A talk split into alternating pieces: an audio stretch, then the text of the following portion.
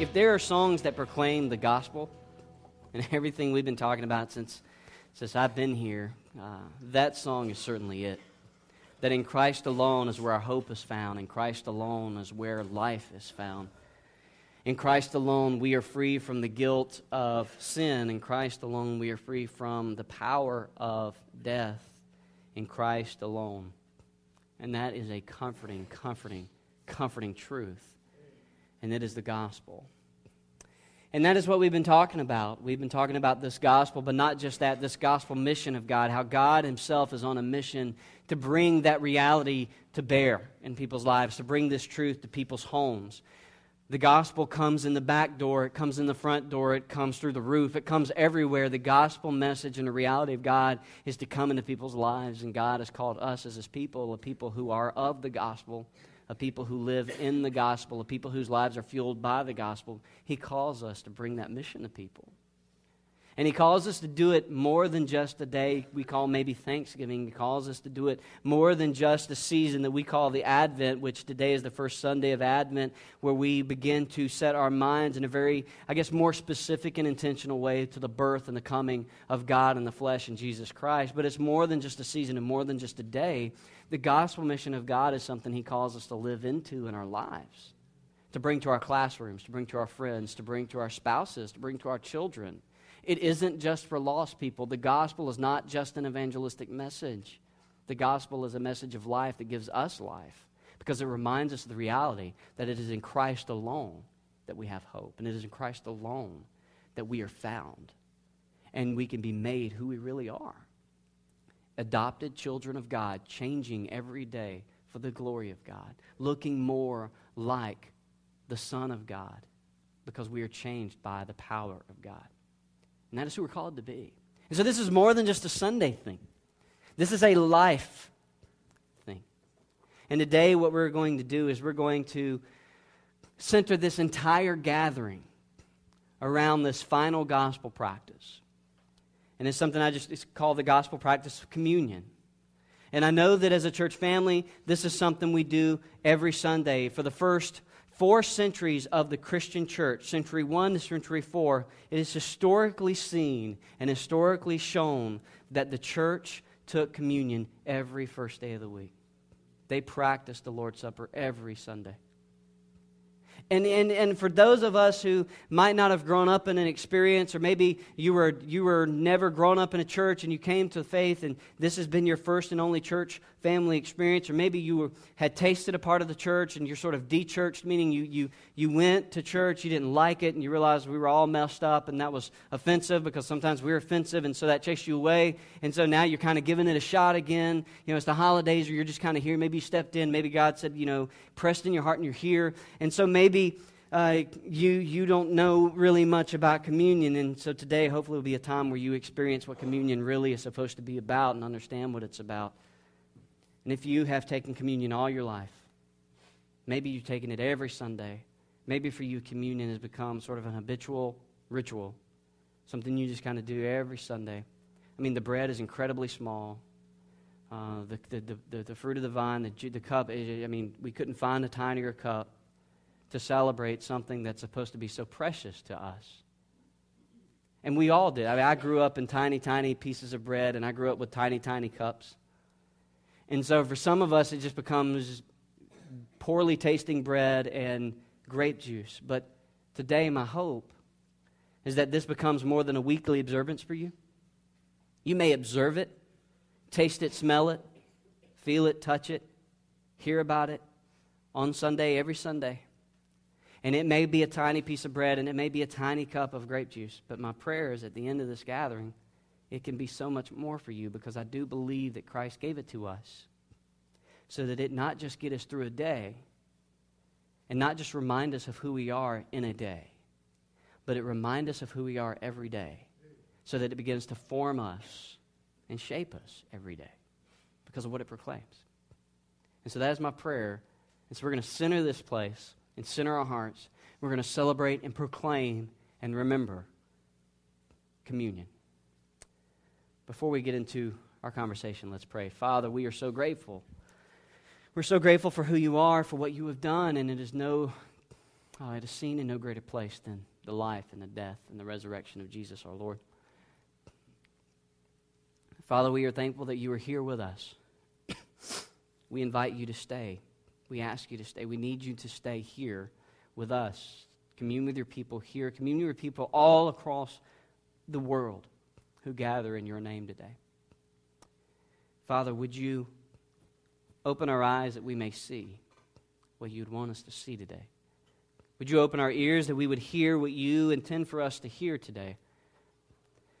Would you open our minds that we would understand and think clearly the things that you are going to lay on our hearts today? And would you open up our hearts that we might feel the invitation extended to us through this gathering, through these prayers, through this music, through communion, through the message of your word. In the name of Jesus we pray.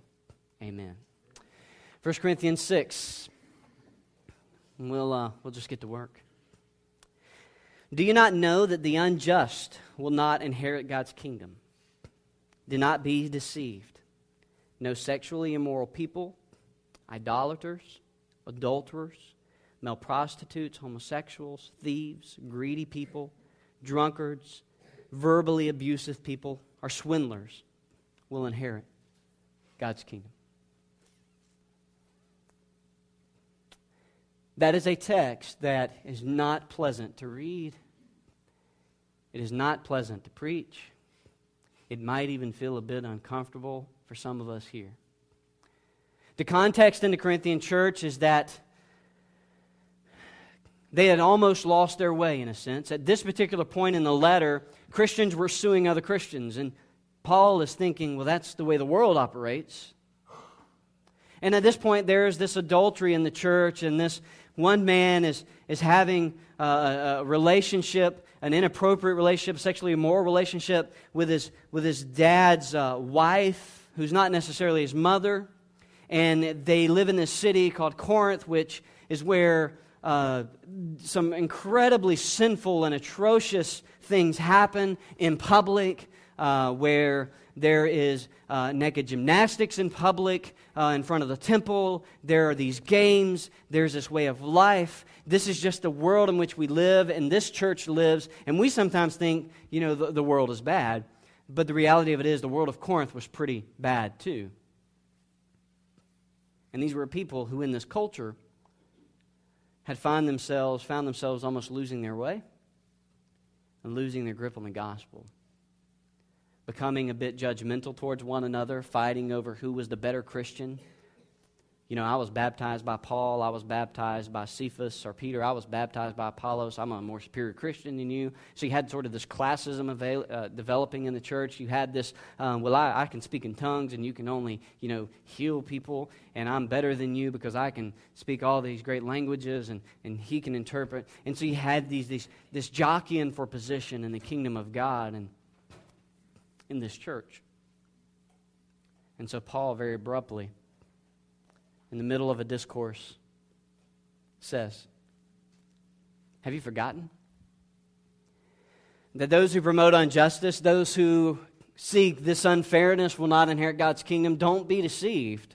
Don't look around and think that just because people might be good on occasion or might do good things, don't be deceived that no sexual immoral people no idolaters, no one who was put. When we think of idolatry in our culture, we think of probably uh, fashioned images of idols or gold or silver, and we sort of track towards these, these statues. And, and that is not just idolatry. Idolatry is putting anything on the throne, idolatry is giving anything our affection and worth. Idolatry can be religion, idolatry can be our spouses, idolatry can be our jobs.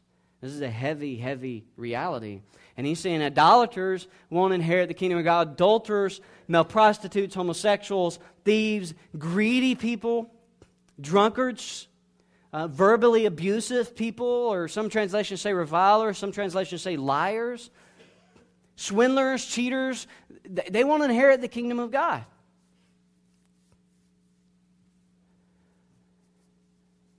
As I look at that list, I've been a lot of that. I have. I can see me there. Can you? this is what Paul says. Some of you were like this. But you were washed. You were sanctified. You were justified in the name of the Lord Jesus Christ and by the Spirit of our God. Thank you, Paul, for finishing the sentence. Some of you were like this. But you were washed. You were sanctified. You were justified in the name in the name of the Lord Jesus and by the Spirit of our God. We were once any one of these things.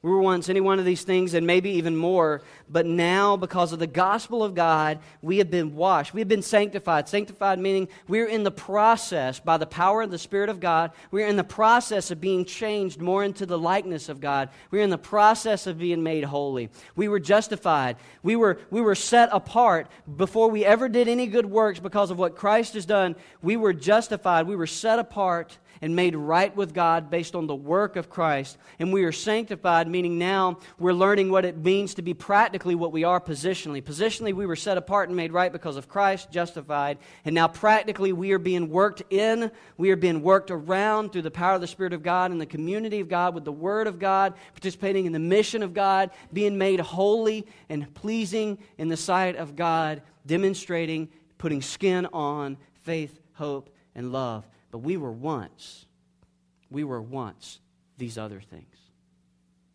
We are no longer those things. Now, some of us may still be some of these things. And that was the case here. But Paul is trying to think, I think he's trying to make a point. I think he's trying to say, you were once these things, but now you're in Christ. You were once in idolatry and in yourself and in the flesh, but now you are in Christ. You've been washed now. Mean, he's not saying that the church isn't, isn't filled with some pretty messed up people. He's not saying, oh, you know, none of you are idolaters now. The story of the book of Corinthians tells us otherwise. Oh, none of you are greedy. The story of Corinthians tells us otherwise. No, none of you were verbally abusive, lying, cheating people. Well, the story of Corinthians tells us otherwise. This church was full of these people. But Paul uses a word and says, you were like this. Some of you were once this, but now you're not. And you're not because, not because you've changed, it's because you're in Christ. And Paul is trying to call them to change. I said a couple of weeks ago that at Williamsburg Christian Church, I hope that we can be anything but liars here. And what I meant by that was how you are and who you are and what you are needs to be just that when you're here and when we're together. You just can't stay there. But you need to be loved there. And you're not ever going to grow from there if you can't come to a place and feel like you're loved right where you are. We've all made some incredibly sinful mistakes. And a people who understand that we have all made those mistakes become a people of compassion towards those who continue to make those mistakes. Why? Because we too continue to sin. And we understand something very important that it is in Christ alone that no guilt is found. Outside of Christ, we're all guilty. Whether you were an idolater or an adulterer or just a verbally abusive person Sin is sin, and we had fallen short, and we were guilty. And we were squared up to face the wrath of a holy God who took it upon himself to do what we could never do for ourselves and make us right. Experience and past and the realization of who we were in contrast to the realization of who we are because of Christ, should give birth to a people of compassion. And it should give birth to a people who live and breathe in the reality of the gospel. Not our good works, not good worship, not good times, not a good building, but in the gospel. And if you're here visiting, my deepest prayer that you can feel that. Because the reality of the cross says every person here so messed up. If we need a Messiah.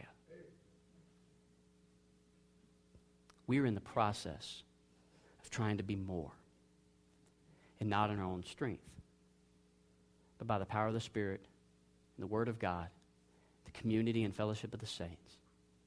We are seeking a life that follows Jesus. And we're going to stumble and we're going to fall, and sometimes we're going to kick each other off the path.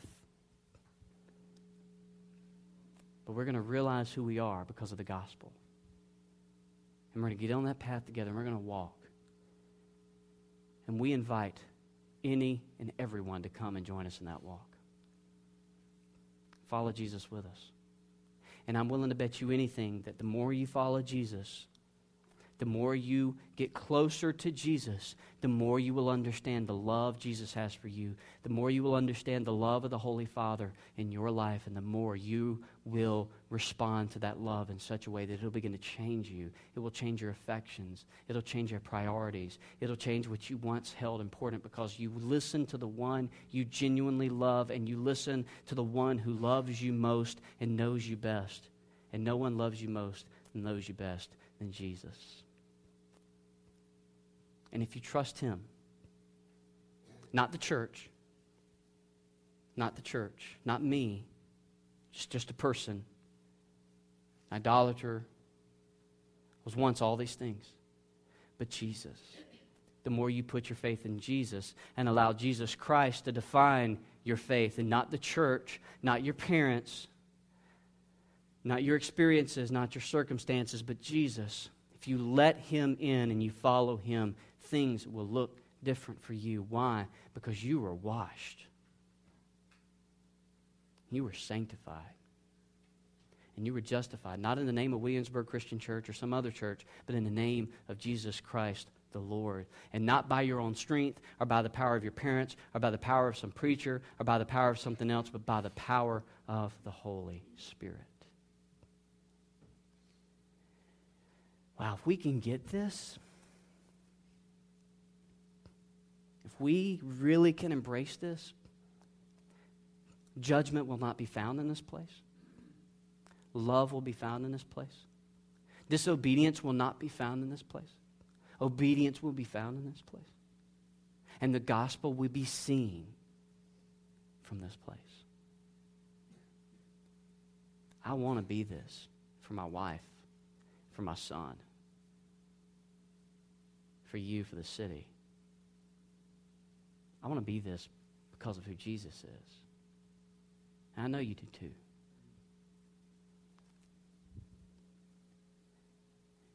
It's the gospel. Paul, he finishes this letter, the same letter, 1 Corinthians 15. It's almost like he works it all the way out to here. And he says, Now, brothers, I want to clarify for you I want to clarify for you, human people who are just completely acting like you don't understand the God. I want to clarify for you the gospel I proclaim to you. You received it and have taken your stand on it. The gospel is not just an evangelistic message, it is a reality that we stand in and live upon. It is something that we remember always, not, not when we were baptized into Christ, but we remember it always. He says, you've, you've received it and you've taken your stand on it, and you're also saved by it if you hold to the message I proclaimed to you. What was that message? The gospel, unless you believe to no purpose. For I passed on to you as most important what I also received that Christ died for our sins according to the Scriptures, that he was buried, that he was raised on the third day according to the scriptures, and that he appeared to Cephas and then to the twelve.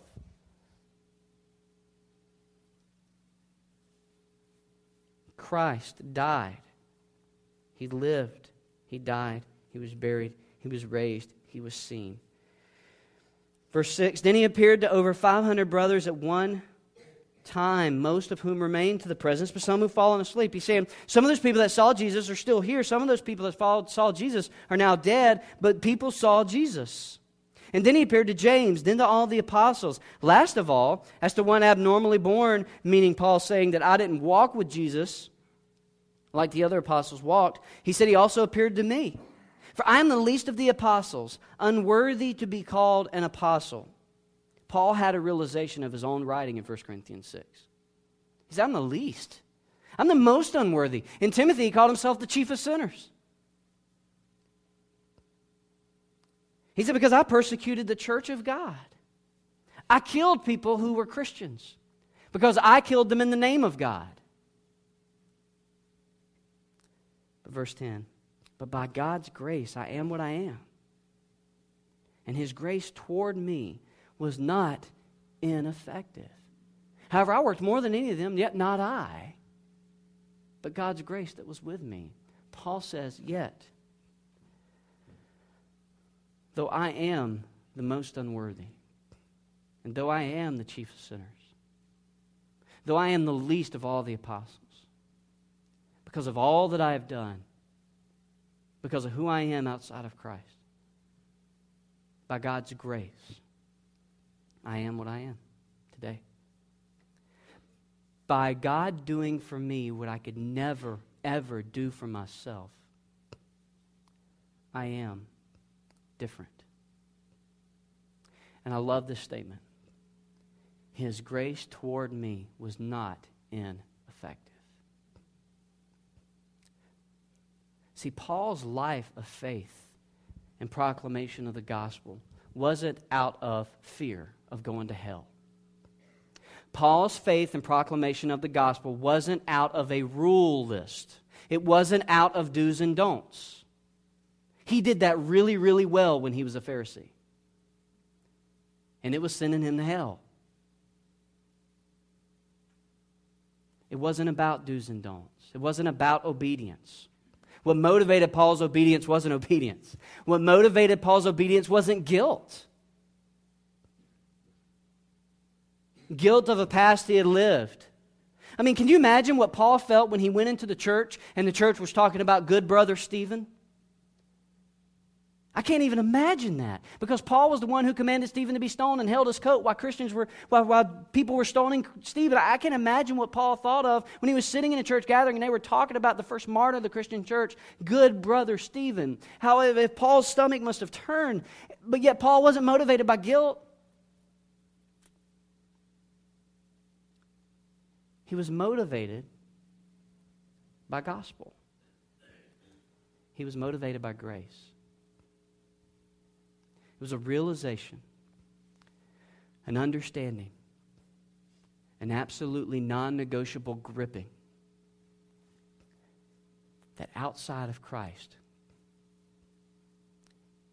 he deserved nothing. And even inside Christ, in and of himself, he deserves nothing. But because he was in Christ, he received everything. And that changed him.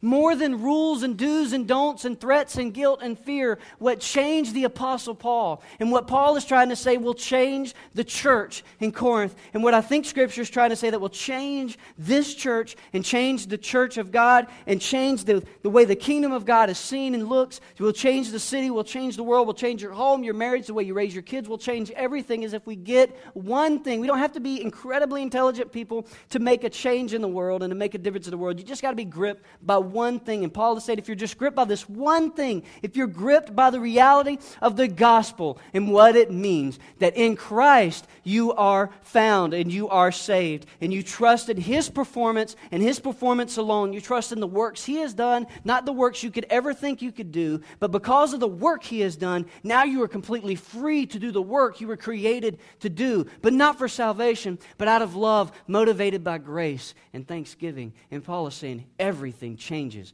when you follow Jesus because you're motivated by grace. And grace is exemplified, it is epitomized, it is most beautifully seen in the gospel. That Christ did everything we could never do. And he took on the death we should have died. and he was raised from the dead. We could never be. But because he's done all of that, we can too. But because of what he's done. And that changes everything. And Paul says the grace wasn't ineffective.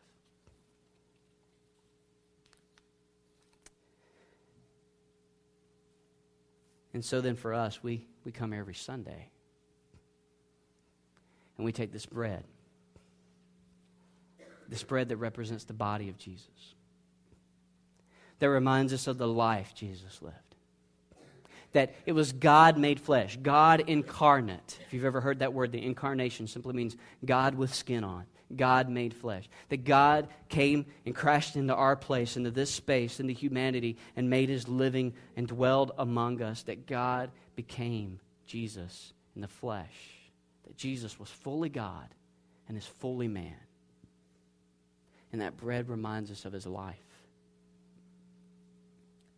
It reminds us of his life because it reminds us of his death.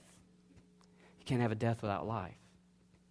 So it's not just he reminds us of his death, it reminds us of his life. It reminds us of what he accomplished that we couldn't. We couldn't live perfectly to the law Jesus did. And it reminds us of that. It reminds us of his death that he took on the punishment. The punishment that was for our peace was laid upon him. And by his wounds we are healed. And it's little, that bread. But what the bread represents and reminds us of and calls to our hearts is eternally huge. And we, we touch that bread. We feel it. We can smell it. We see it. We hear about it. We get to taste it. It captures all of our senses, that bread. Maybe because God wants to capture all of us and what that bread reminds us of. And we take this juice, this cup, this little cup, and it's, it's filled with this grape juice, this fruit of a vine. And it reminds us of, of the blood, the blood that was shed, the blood that cleanses us of sin, the blood that washes us clean, the blood that fulfills the wrath and love of God, the blood that fulfills the requirement of law of God, the blood that was shed, that cleanses us and washes us, that covers us. The blood that we're seen through when God looks at us, that makes us white snow, pure and holy in His sight, as Ephesians would say, blameless in His sight, as Ephesians 1 would say. The blood that washes us. And we remember at that moment that we do all of this because Jesus was raised. Because it was his resurrection that made that blood effective. Because it was that resurrection that showed that there was nothing that could keep God down. God would not stay dead. And we remember that. And so we read Jesus We read it in Matthew chapter 26.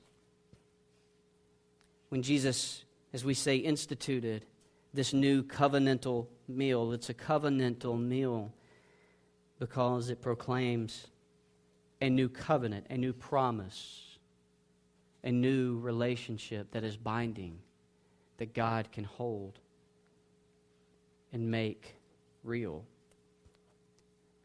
Matthew 26 and it was the night that Jesus was betrayed.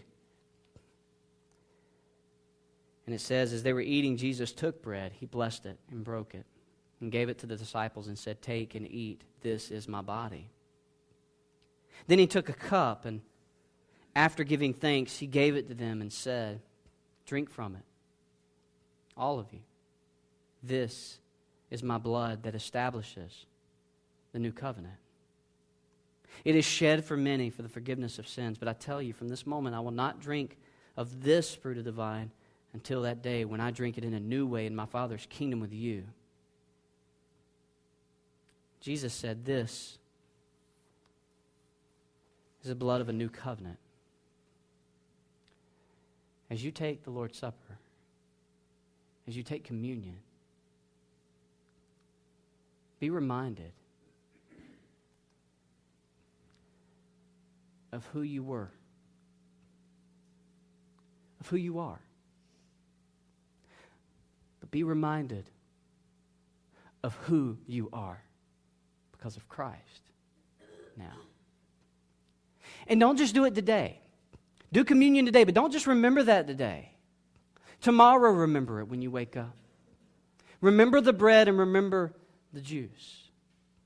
Tuesday, when life is hectic and crazy, or when you're feeling guilty, remember the bread and the juice and let that bring you back to Jesus and remind you of who you are. Remember that Sunday you tasted and you smelled and you heard and you saw and you felt who you really are in Christ. Right? When your marriage is a little bit shady and shaky, remember who you are. Remember that Sunday you tasted and you touched and you saw who you were and who you are. And remember the power made available to you because of what this supper, this communion, proclaims and reminds us of. When you're feeling the weight and the pressures of the world, remember that Sunday you felt the bread and the juice. You felt the body and the blood.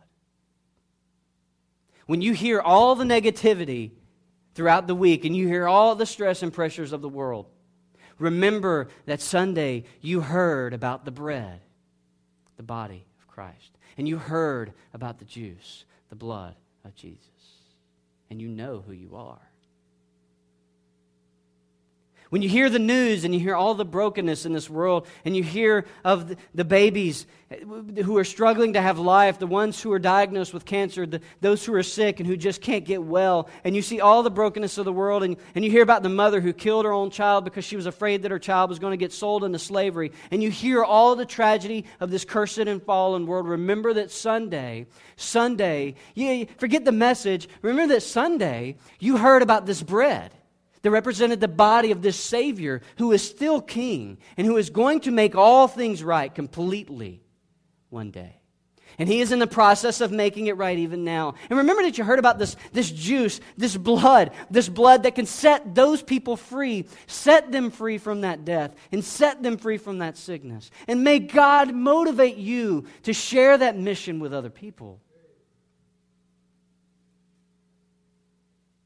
When that test is coming, this week and you haven't studied at all and you're wishing you did, good luck.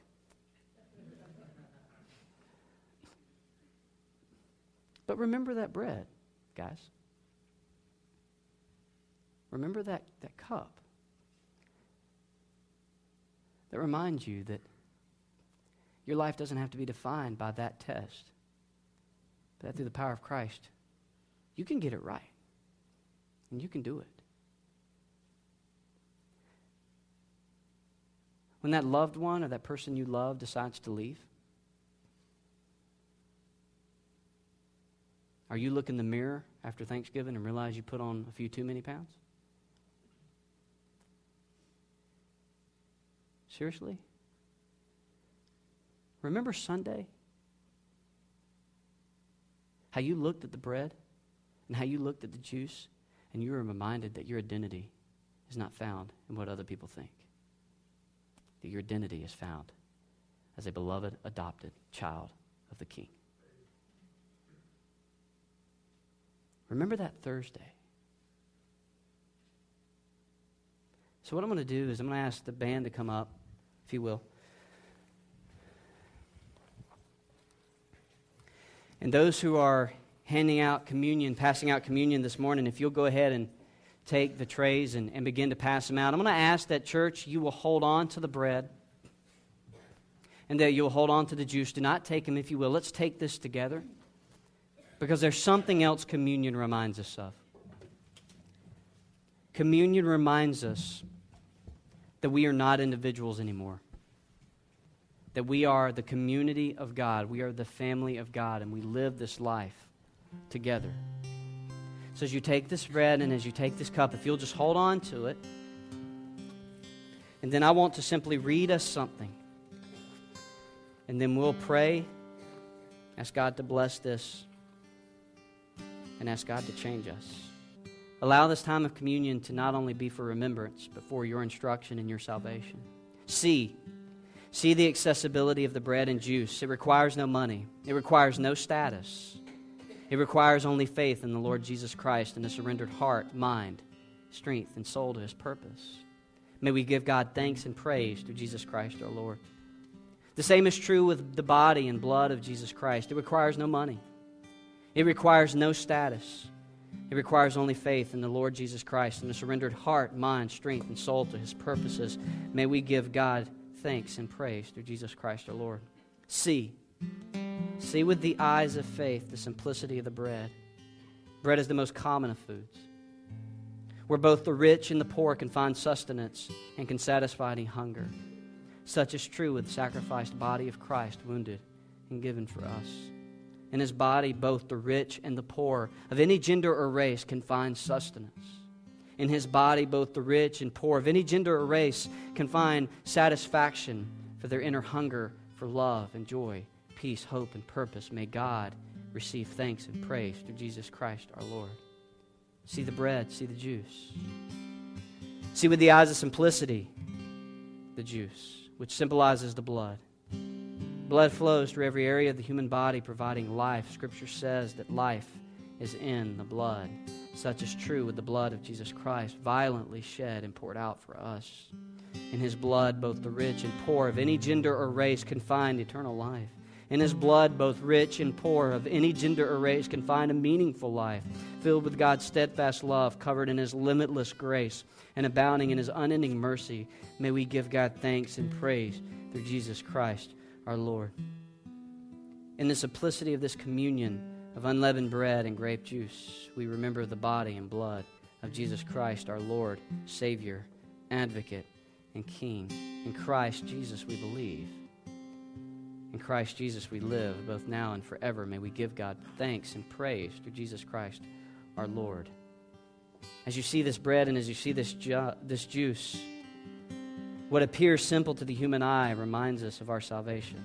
What appears plain reminds us of power. What appears mundane reminds us of mystery. For Scripture has declared God has chosen the world's foolish things to shame the wise, and God has chosen the world's weak things to shame the strong. God has chosen the world's insignificant and despised things the things viewed as nothing, so he might bring to nothing the things that are viewed as something, so that no one can boast in his presence. In the taking of communion, we remember that we have nothing in which we can boast. We boast only in the saving power of Jesus Christ, the which we are reminded in the bread and juice of communion, which symbolizes the blood and the body of Christ. We offer our thanks and our praise. So, on this day of the week, I say to you, tomorrow and each day that follows, remember our weekly practice of communion.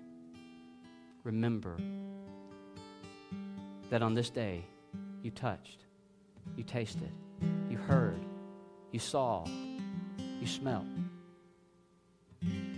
the gospel. Let's give thanks.